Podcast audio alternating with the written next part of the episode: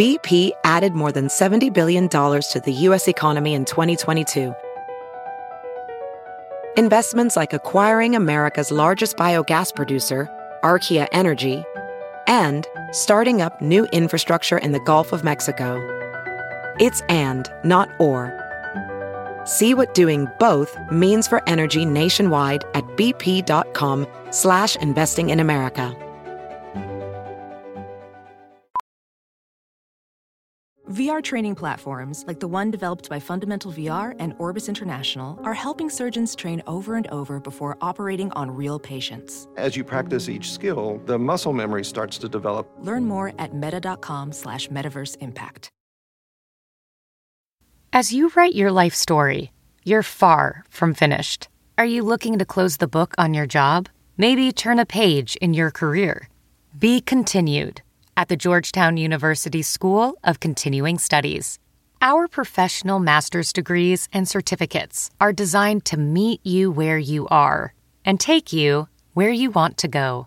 At Georgetown SCS, the learning never stops, and neither do you. Write your next chapter. Be continued at scs.georgetown.edu slash podcast.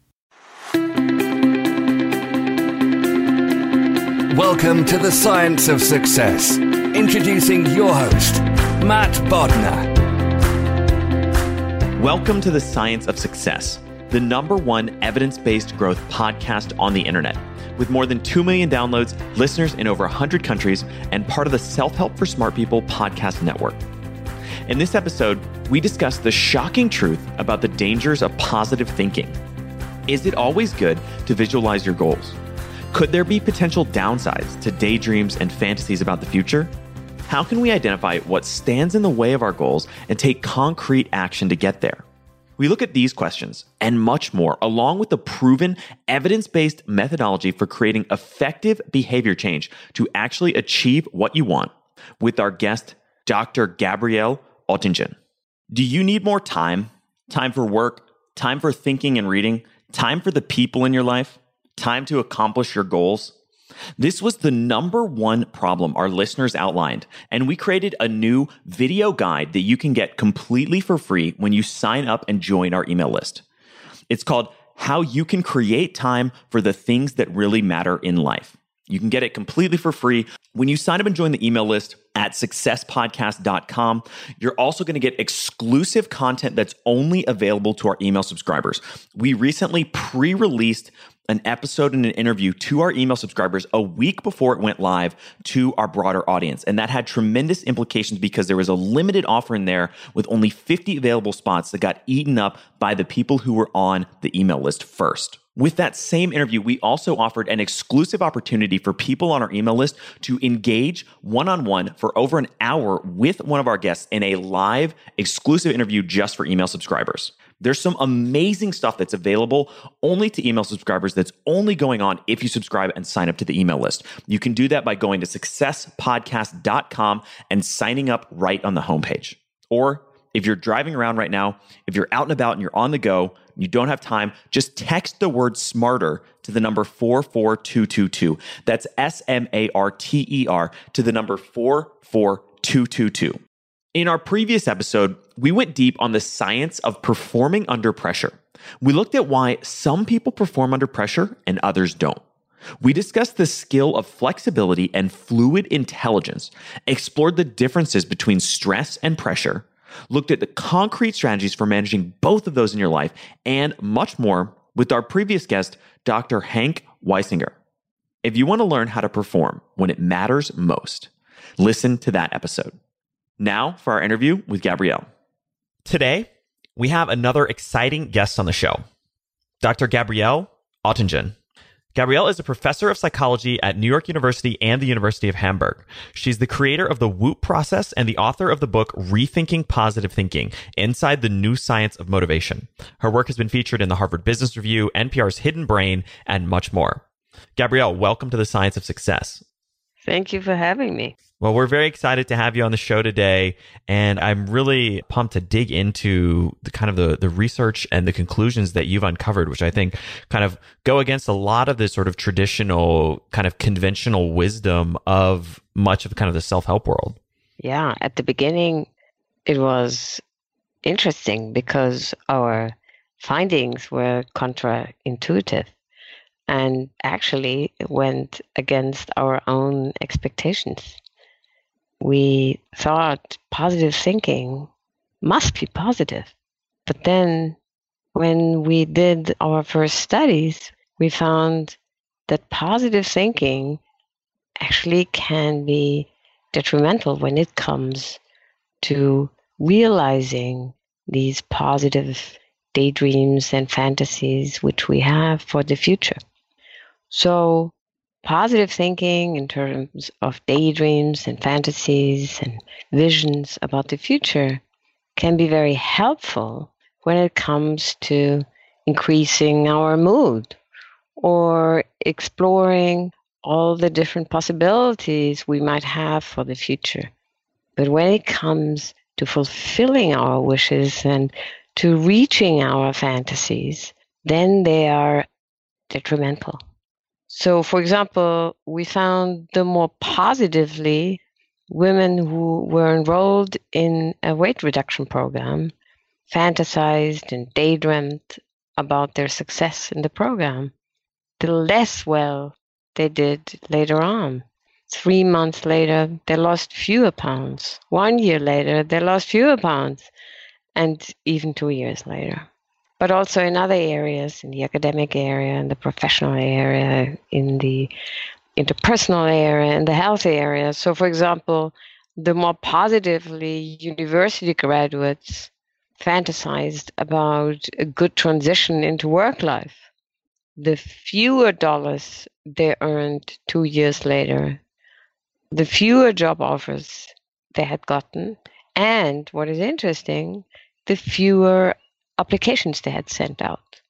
Or the more positively, students fantasized about a good grade in the exam, the less well they did.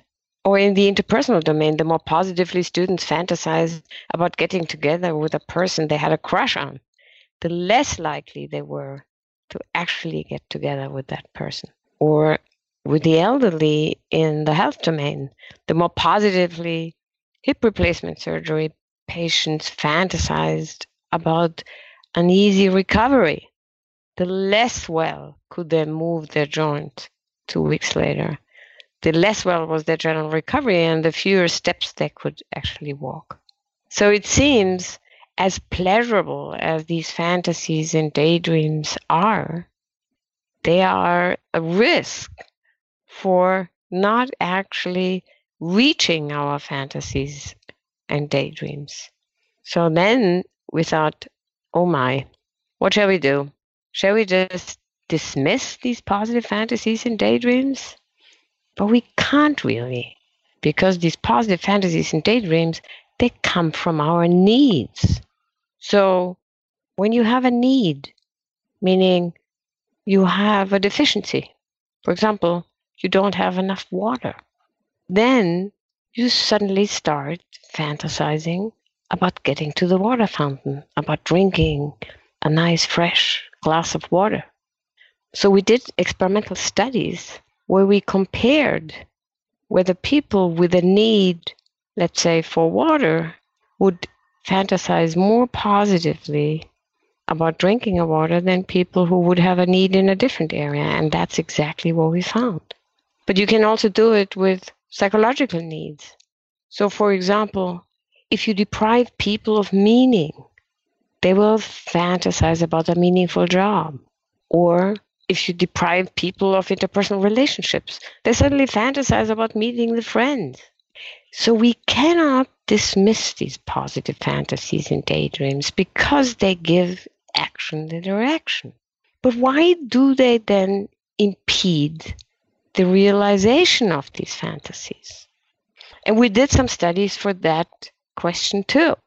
We asked, why is it that these positive fantasies actually kind of stand against attaining them in the future.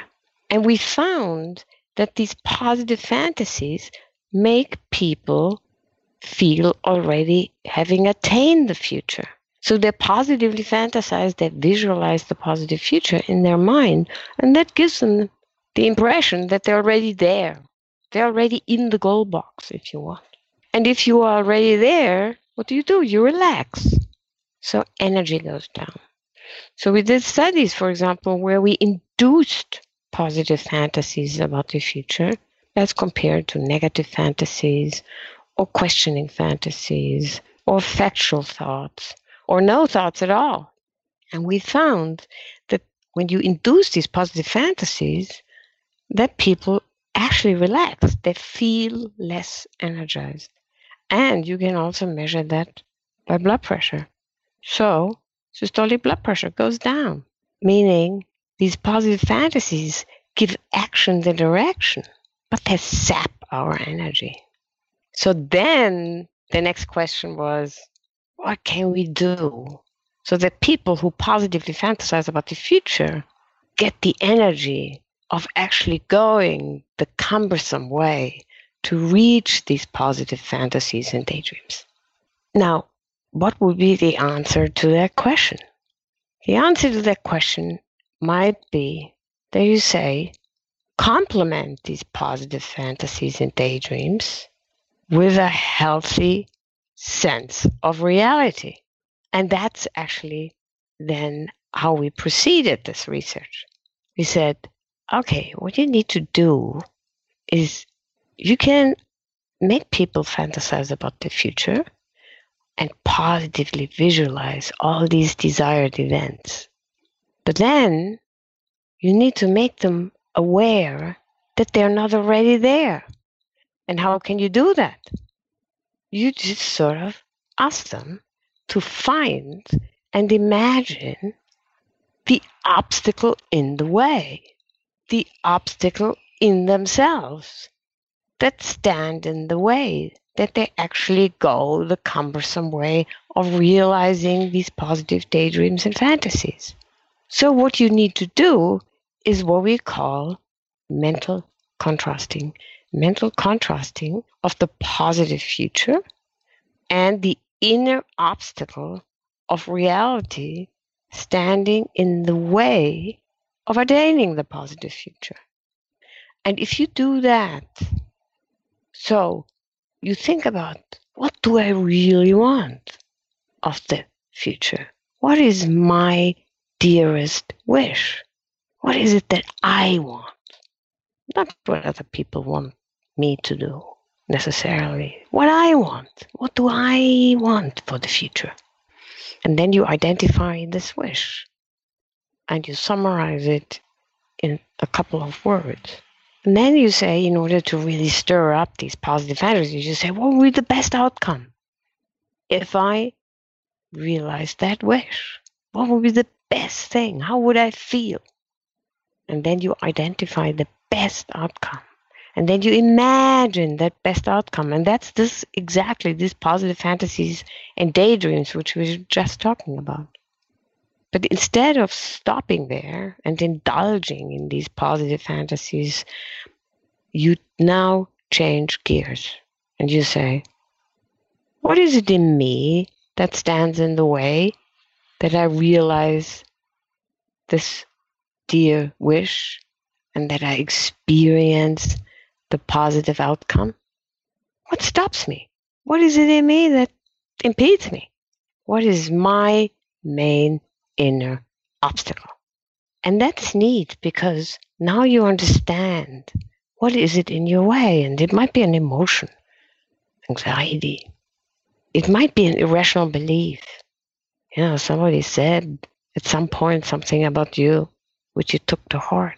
It might be a bad habit, just these kind of automatic things you do. But by identifying what it is in you that stands in the way, you will find that inner obstacle. And when you do then, imagine it. You imagine that inner obstacle occurring. You will understand what you can do to overcome that obstacle. And you will also understand that you need energy to overcome that obstacle. And you will understand whether it's worthwhile to overcome that obstacle. So, by identifying that inner obstacle, you will understand whether you actually want to overcome it and whether you actually can overcome it. And if it's not too costly and you can overcome it, you will now fully commit to realizing your wish and experiencing that outcome. So now you have a goal. You don't have a kind of uncommittal wish anymore. Now you have a goal. You say, okay, yes, that's what I want to go for. That's what I really want. But if the obstacle is too costly or simply not surmountable, then you will say, hmm, maybe I should adjust the wish a little bit. Not seven times in the week exercise, for example, but maybe only four times. Or you say, well, at the moment, it's not a good time because I'm in the end of my exams. But as soon as the exams are over, then it would be a better point in time. Or you will say, you know, this is just too costly or it's simply not surmountable. And then you can let go and say, okay, I invest my energy in more promising endeavors and not in trying to reach a wish that is not attainable after all. So, what mental contrasting does, it helps you prioritize your wishes and commit to those and pursue those that are dear to your heart and are feasible. And decommit or not pursue those goals or those wishes that are either too costly, not opportune in your life right now, or are simply not reachable. So, mental contrasting helps you to clean up your life, to say, yes, this is what I really want. Yes, let's go for it. And this is what I better let go. And that's the reason why it is so neat because you get clarity about what you want and what you can do and where you want to put your energy and your resources in. So there's a couple of places I want to dig in and there's so many different things that you've brought up that I want to explore further. Kind of coming back to the original premise, which I find really fascinating. You basically set out to discover the benefits of positive thinking and yet sort of counter to your own expectations or predictions about what your research would show. Your work kind of started to peel back the layers and reveal that in many instances, the science shows that our daydreams and our fantasies can actually negatively impact our progress towards our goals. Yes, exactly. And that's so counterintuitive, not only because prior research has not focused on that, but it's also counter our culture that we can think, oh, positive visions, positive kind of fantasies, daydreams, they're always good. Not necessarily. It depends on for what. Yes, for mood, for exploratory reasons, they're good. You feel good. They're pleasurable at the same time, they bear the danger that you will never get it. So, how did we kind of come up with this or kind of land with this cultural myth that, you know, we should think positive, that we should be optimistic, that all of the kind of traditional or typical kind of jargon that you'll see in, in many self help books and, and a lot of personal development literature, how did we end up with that and how do we kind of move beyond it? Well, I wish I could have an empirical answer to that. I certainly don't, because I don't know how these myths developed over time in history in our culture.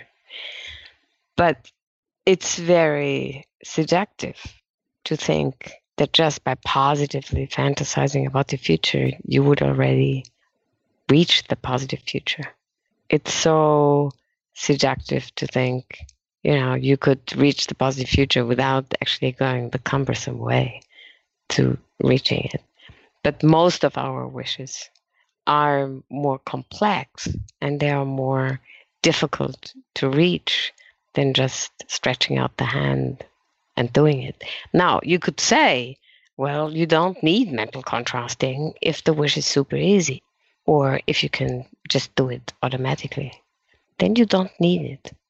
But as soon as a wish is a little bit more difficult, needs a little bit more effort, needs a little bit more complex thinking to be reached, then sheer positive visualizing will just not bring this future to you. So tell me a little bit more about kind of the mechanism by which these this sort of positive visualization or daydreaming, positive thinking starts to kind of sap our energy or prevent us or slow us down from sort of achieving our goals and dreams. Well, what we find is that people who are positively fantasizing versus those who are induced to negatively fantasize or produce questioning fantasies or produce factual thoughts and you know just experimentally induced that these positive fantasies which are induced that they lead people to relax and this is actually measurable by feelings and by systolic blood pressure. And we find that people feel already there. They mentally feel themselves already in place. And that's what we then kind of disturb by doing mental contrasting. We interrupt that, oh, I'm already there, by putting in the obstacle of reality and say, hmm, what is standing in the way that you are already in the goal box if you want? What is that in your way? And by making people aware what it is that stands in the way, we can actually interrupt that complacency that people have when they just kind of go on the little visualization journey into the future. So the idea that you have an obstacle in the way then will stir up the energy to overcome that obstacle. So the resistance which we put in by making people aware that there is an obstacle in them will produce this energy to overcome that obstacle. And it will produce, when you think about the obstacle, it will produce strategies that are opportune to overcome that obstacle. And it doesn't matter whether this obstacle is kind of emotional or whether it is an irrational belief or whether it is a bad habit or so. It produces anyway these strategies to overcome that obstacle. And in mental contrasting, the non conscious processes that actually produce the behavior change, produce the prioritization, and then the active and successful pursuit of the goal and the let go of the wish, these mechanisms, they are non conscious. And that is really neat because mental contrasting is a conscious strategy. Okay, you define the wish, you define the best outcome, you imagine the best outcome, you define the inner obstacle, you imagine the inner obstacle, and what then happens is if you have an surmountable wish, then non consciously, meaning outside of your awareness, the future will be connected to the obstacle of reality. And the obstacle of reality will be connected to the behavior to overcome the obstacle. So these associative links are triggered by the conscious technique of mental contrasting. And these associative links are completely outside of people's awareness. And they then predict the behavior change. So they are the mediators of behavior change. And what happens then also is that people automatically, without that they know, will understand that the reality is an obstacle. So the party on Sunday night or on Saturday night is now an obstacle to doing well on the exam on Tuesday. it's not a fun party anymore. We interpret it in non conscious terms as an obstacle rather than a fun party. And the idea really is that these conscious exercise triggers these non conscious processes, and these non conscious processes then do the job for you. And what then happens too is that the energy goes up, and we can measure that again by systolic blood pressure. So when you do mental contrasting of a feasible wish, then the systolic blood pressure goes up, and it predicts then the increased effort and the increased success. And what happens then as a third component is that when you get setbacks or when somebody criticizes you or have negative feedback, that you process that negative feedback really well. So you get all the information out of this negative feedback. So you don't take it personally, meaning you are not defensive. You're not defensive. You take the negative feedback, you take the setbacks as helpful, useful information to reach your wish. So these three processes one, cognitive, associative link between future and the obstacle and between the obstacle and the behavior to overcome obstacle. The reinterpretation of the reality as, oh, this is an obstacle. The second kind of component of mechanisms is the energization. So that's motivational. First cognitive, second motivational. More energy. Now I have the energy ready to help me reach my wish. And then the third component or the third mechanism is that I can effectively process the feedback, the, the kind of setbacks, and I will process them without that my self concept or my, my self esteem is hurt. And all these three processes will then predict the behavior change. So it is as if you automatize your behavior. So you do the conscious exercise that leads you to automatically behave in a way that you do what needs to be done to reach your wishes or also to let go from your wishes. So you can actually rely on these processes which you are not even aware of. And that's neat because if you apply it, you do this strategy of mental contrasting, then you don't even realize that you behave in a way that you programmed yourself beforehand. So you kind of automatize yourself.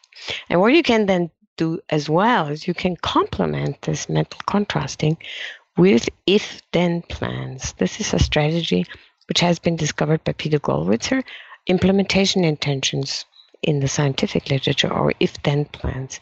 So what you do then is you take your obstacle after you have imagined that, and then you ask yourself, what can I do to overcome that obstacle? And you think about an effective action or an effective thought. And you formulate that and you put it in front of your eyes. And then you make an if then plan. You say, if, and then you imagine the obstacle, then I will. And then you imagine the behavior to overcome obstacle.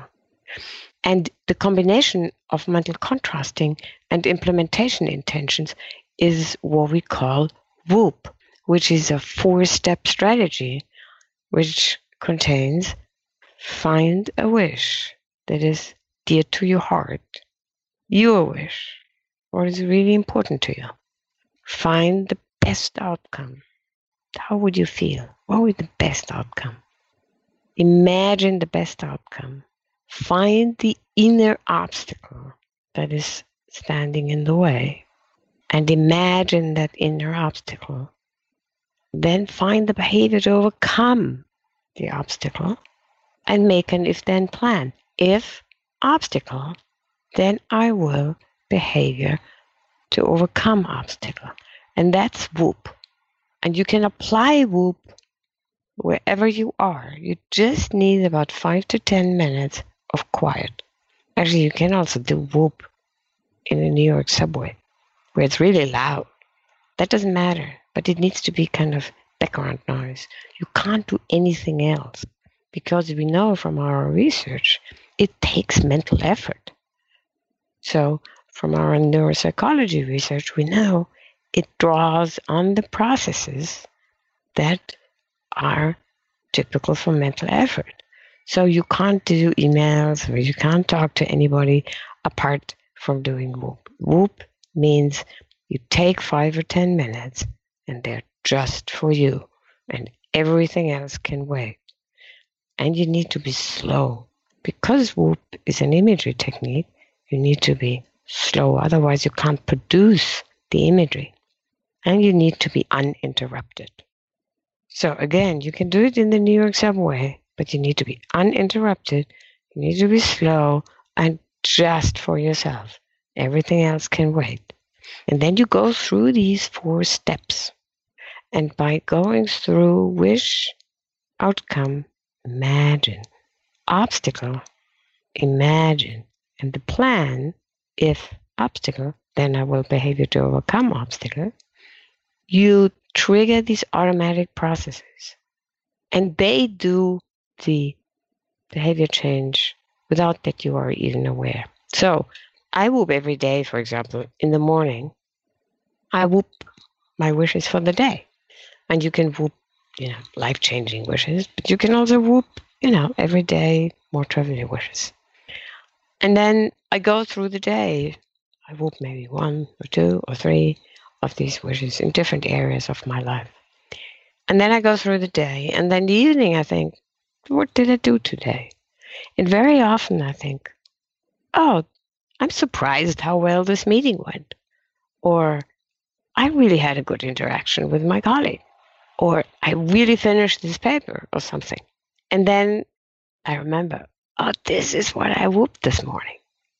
So you actually act automatically without that you realize that you do what is in the service of your wish fulfillment. Professional welder Shayna Ford used VR training developed by ForgeFX to hone her skills as a welder. The more time that you spend practicing it, that's what separates a good welder from a great welder. VR training can help students like Shayna repeatedly practice specific skills. Virtual reality definitely helps because the more muscle memory that you have, the smoother your weld is. Explore more stories like Shayna's at meta.com slash metaverse impact.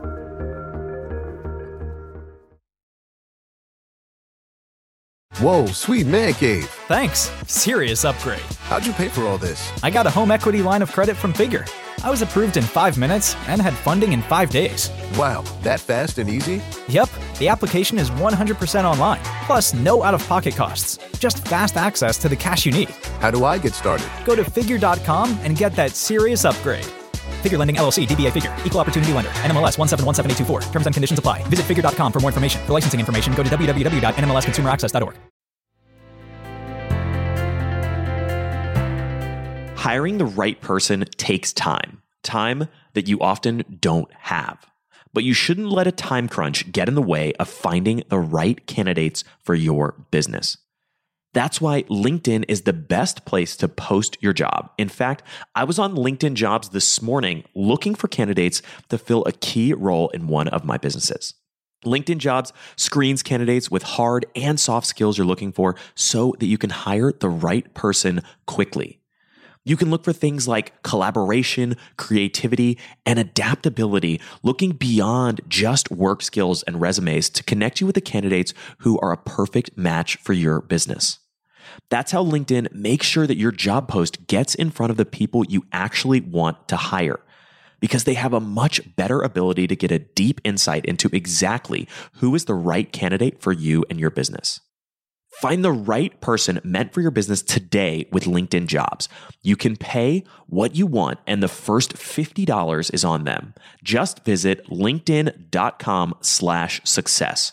Again, that's linkedin.com slash success to get $50 off your first job post. Terms and conditions apply.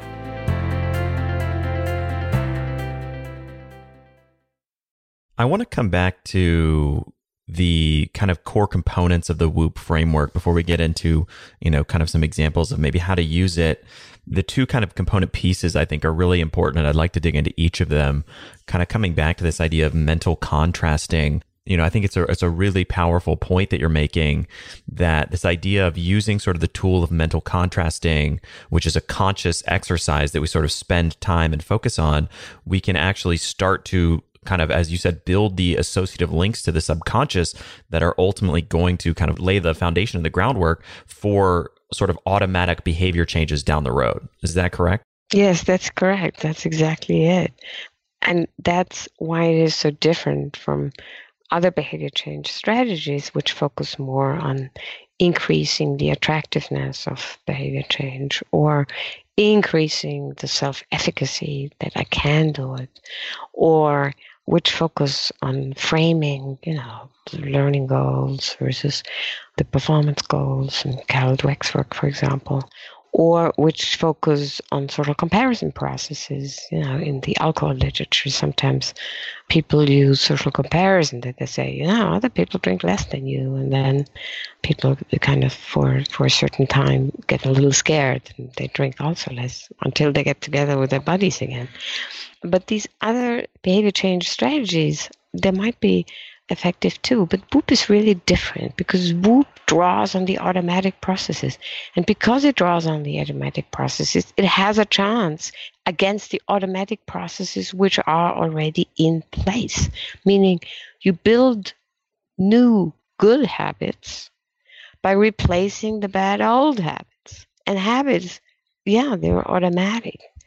But you can only change these automatic processes, these bad habits, by having processes that are kind of strong and non conscious as well, because these habits are non conscious processes. And you need to have other kind of non conscious processes which go against them. And that's the reason why this is so neat, especially when it comes to more complicated behavior change problems, such as you know, you have some substance abuse or kind of bad habits, like whatever the bad habits, interpersonal habits, or kind of personal habits, or also work habits like procrastination or you know interpersonal habits that you get really angry or strong impulses that you want to ah, eat the chocolate cake. So it is neat because you instill automatic processes that have a chance then against the automatic processes which are already in place in your life. So i don't want to say anything against the other behavior change strategies. There you know that they have been proven effective too. But WOOP is different because it draws on automatic processes because it's a skill you can learn, like riding the bicycle or swimming or writing or whatever. It's a skill which you can learn, and the more you practice WOOP, the better you get, the more expert you get. And you can WOOP any wish you have in the academic domain, in the professional domain, in the interpersonal domain, in the health and fitness domain. Any wish qualifies long term, short term, trivial, non trivial, whatever. The only thing you need to do is you need to have these five or 10 minutes, and then you need to say, What is a wish that I really would like to fulfill for myself that is a little challenging but feasible? And if you do that, if you identify this wish, and actually, WOOP is a very good way of understanding what you really want because it asks you for a wish. And it asks you not for any kind of wish. What do you want? No. It asks you, what do you want?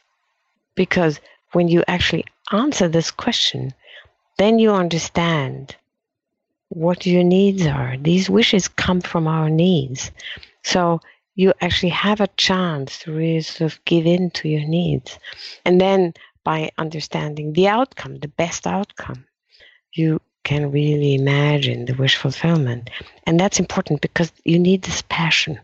You need this passion for the future. WOOP only works for wishes which are dear to your heart. So you need to identify a wish that is dear to your heart, the outcome, imagine the outcome. So that's the first step. That's really sort of you anchor your wish in the sky, you anchor it in the future. And then you ask yourself, in me, what is in the way? Why do we kind of instruct people to ask, in me? Because if you have the external obstacles, You can't change them. So you can't change your boss, you can't change your company, you can't change your context, you can't change all these things. You can't change the weather when it comes to fitness. But you can change how you react to your boss, your company, the weather, whatever. And by understanding what is it in me that stands in the way, then I can also overcome the obstacle. So the wish needs to be challenging but feasible, best outcome, imagine, and then the inner obstacle. And very often it's an emotion, an anxiety, anger, resentment, whatever. But it's your emotion, and you need to identify it. Nobody else can. And it's a discovery tour. WOOP is a discovery tour because you will discover what do I really want? What would be the best thing? What is it that I kind of desire? And then, why don't I do it? What is it in me? Why don't I do it? Why don't I go for it? And by identifying that obstacle, you might not only identify an obstacle to that wish, you might also identify the obstacle to other wishes. So you can dig a little deeper, dig a little deeper into your wish. What is it really that stands in the way? And that would be very interesting. I mean, with a little humor, you will discover. You don't need to tell anybody, but find out what is it in you that stands in the way. And then you can react to it by saying, okay, how can I overcome that? And do an if then plan. So tell me about I want to come back and sort of understand how the phenomenon of mental contrasting, and then after that, I want to dig into implementation intentions. But how does mental contrasting specifically sort of harnessed by the WOOP framework and the WOOP process? Well, mental contrasting is. We just renamed it. In the scientific literature, it's called mental contrasting with implementation intentions.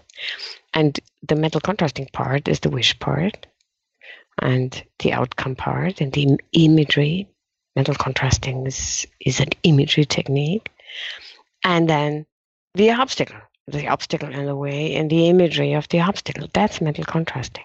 So, just to clarify, it's basically kind of the combination of visualizing your sort of goals and dreams and desires and then sort of doing a little bit of visualization thinking around okay what are the actual obstacles to that contrasting those two things and then trying to sort of reconcile them back to you know the actions and steps you're going to take as a result of sort of thinking about your goals thinking about the obstacles with sort of equal weight and importance and then ultimately determining how you're going to kind of bring those two things together. Is that correct it's correct but it's not quite correct first of all you never say I'm just thinking about my goals because there's so many exercises which say, yeah, list your goals or, you know, what is your goal?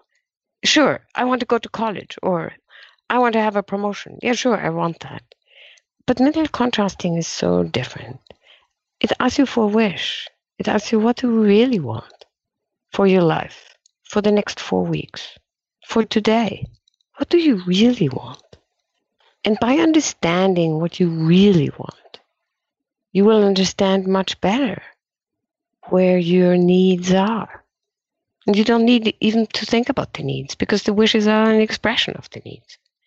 But think about what is dear to your heart. What actually do I want in life? What do I want today? What do I want to get out of this meeting? What do I want tonight when I, you know, mental contrasting with implementation, so WOOP, is for times when I'm stuck. What do I want? I want to get out here. Or, you know, for times when I'm really doing fine, but I could do better. What do I want for tonight? I want to have a good evening tonight with my friend. Or what do I want for the next phone call with my mother? So, whatever it is, it needs to be dear to your heart. And we are not used anymore to think about what do I really want? And take yourself into slow motion before you do WOOP. And it's not that you need to have slow motion for long meditation sessions or, you know, eight weeks mindfulness or something. No, no, no, no. It's just that you need to slow yourself down for the next five or 10 minutes and then say, What do I want for today? Let's say in the academic domain or in the professional domain or, yeah, in the fitness domain. What do I want for today? And then you go slowly to one best outcome, not for the best millions of outcomes. No, for one best outcome. And again, for one best obstacle. Not many obstacles, just one, the central obstacle, the most important. And that's important because otherwise these automatic processes can't be triggered. And again, then one best behavior to overcome obstacle. So it is a little counterintuitive for what we are used to do where we, you know, say we have goal setting strategies or we have other strategies where we want to list all the goals and, and see where we are. And so in, in that respect, it's really different. It's an imagery technique and therefore you need to be slow and therefore you need to be quiet and therefore you need to have these five or 10 minutes for yourself. And tell me about the kind of concept of these implementation intentions. What is an implementation intention and how do we, using kind of the WOOP methodology, how do we sort of integrate that into our sort of planning or goal setting or, or visualization techniques? Now, implementation intention has been a concept discovered by Peter Gollwitzer, which had been around for a while. And there is some huge literature on the effectiveness of implementation intentions. And they come in the form of if situation X arises, then I will do the goal directed behavior Y. Now, by doing that, you connect the situation with the goal directed behavior. Now, we talked about mental contrasting, where we said one effect of mental contrasting is that outside of people's awareness, the obstacle is linked to the behavior to overcome obstacle. So what we thought is, what if the obstacle is really hard to overcome? And then we thought, okay, let's add the plan. Let's add an implementation intentions to make this link between the obstacle and the behavior to overcome obstacle even stronger. And that's what we did. And in the context of mental contrasting, the implementation intention takes the form of if situation this time it's an obstacle, then I will behavior to overcome obstacle, which is the goal directed behavior. So we integrated the implementation intention into the framework of the mental contrasting. Now, what is neat that so far the research on implementation intention has focused on contents which were given by the researchers or by the educators, but it was prefabricated.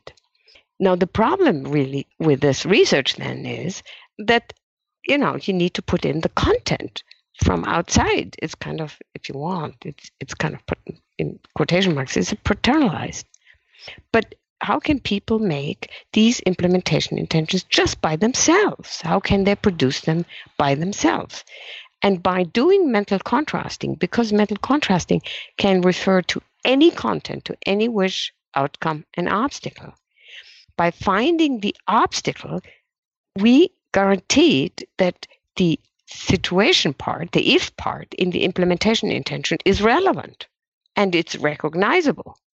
So now you can have an implementation intention which is cut to the kind of personal needs. And then the same for the behavior to overcome the obstacle. That has been prefabricated in past research, but now the person herself or himself has come up with that behavior to overcome the obstacle or to react to the situation.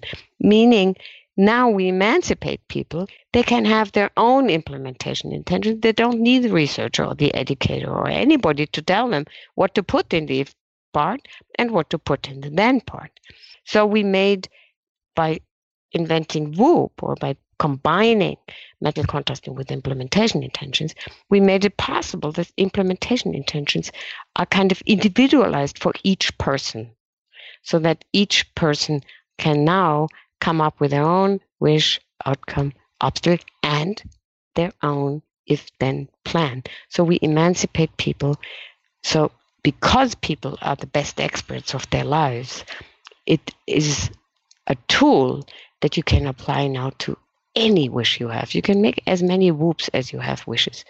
And that's really nice because now you don't need a coach anymore, or you don't need a trainer or a therapist anymore. I mean, for daily life, it's different in, in clinical cases. But you can emancipate yourself by using WOOP, and WOOP, therefore, can be considered a companion to your daily life and a companion that helps you to get insight into your wishes, to prioritize your wishes, and then also to attain your wishes.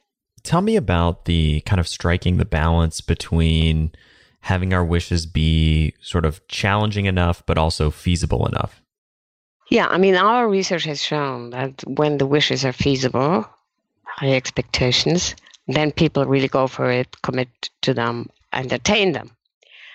If they're not feasible, not at all, then people will say, oh, this is too much energy for wish fulfillment, and they will decommit and will let go. So that's prioritization. That's why we say in the WOOP exercise take a wish that is feasible, take a wish that you can actually attain, because then you can use WOOP in order to actually fulfill your wishes. But you can use WOOP also to actually find out whether you want to even go and realize your wishes by not saying, I will come up with a wish that is feasible. Let's say you have a wish which is very important to you. You not even have to think about kind of carefully to identify it, but it's a wish you really want. But you want to know whether it is worthwhile pursuing it or not. Then you do WOOP in order to help you prioritize, to help you understand whether the obstacle is surmountable or not. So you can use WOOP really for very different purposes. One is to find a wish that is feasible and then really to attain it, or to find a wish that is very dear to your heart and you want to find out whether you want to actually go for it or whether you want to actually let go and put your energy into something which is more feasible. And the challenging part, where you say, you know, find a wish that is a little challenging. If a wish is super easy to reach, you don't need WOOP. You just go and do it. So you don't need the exercise. And therefore, you better do WOOP for wishes that are a little bit difficult, but in principle feasible. That will help you most in fulfilling your wishes. So, for listeners who want to kind of concretely implement some of the things we've talked about today, you know, maybe do sort of a WOOP for themselves, what would be kind of one piece of homework that you would give them to start kind of implementing this methodology? Right. That's a good question. Actually, in the past years, we have been designing materials which will help people to actually use WOOP for themselves and to apply it into their daily life as a kind of routine practice. And we put these materials on the woopmylife.org website, which is actually translated into many languages and which contains detailed instructions in written form, in audio form, in video form. It also contains references to the WOOP app, which has the bare bone instructions and which you can download on your Android or the iPhone, and which guides you through the WOOP exercise without that you actually need to think about now what is the first step, what is the second step, what is the third step. So it is a help to use WOOP on a daily basis. And then you will also find some references to rethinking positive thinking, where we describe the research background and some of the studies in great detail and also some examples.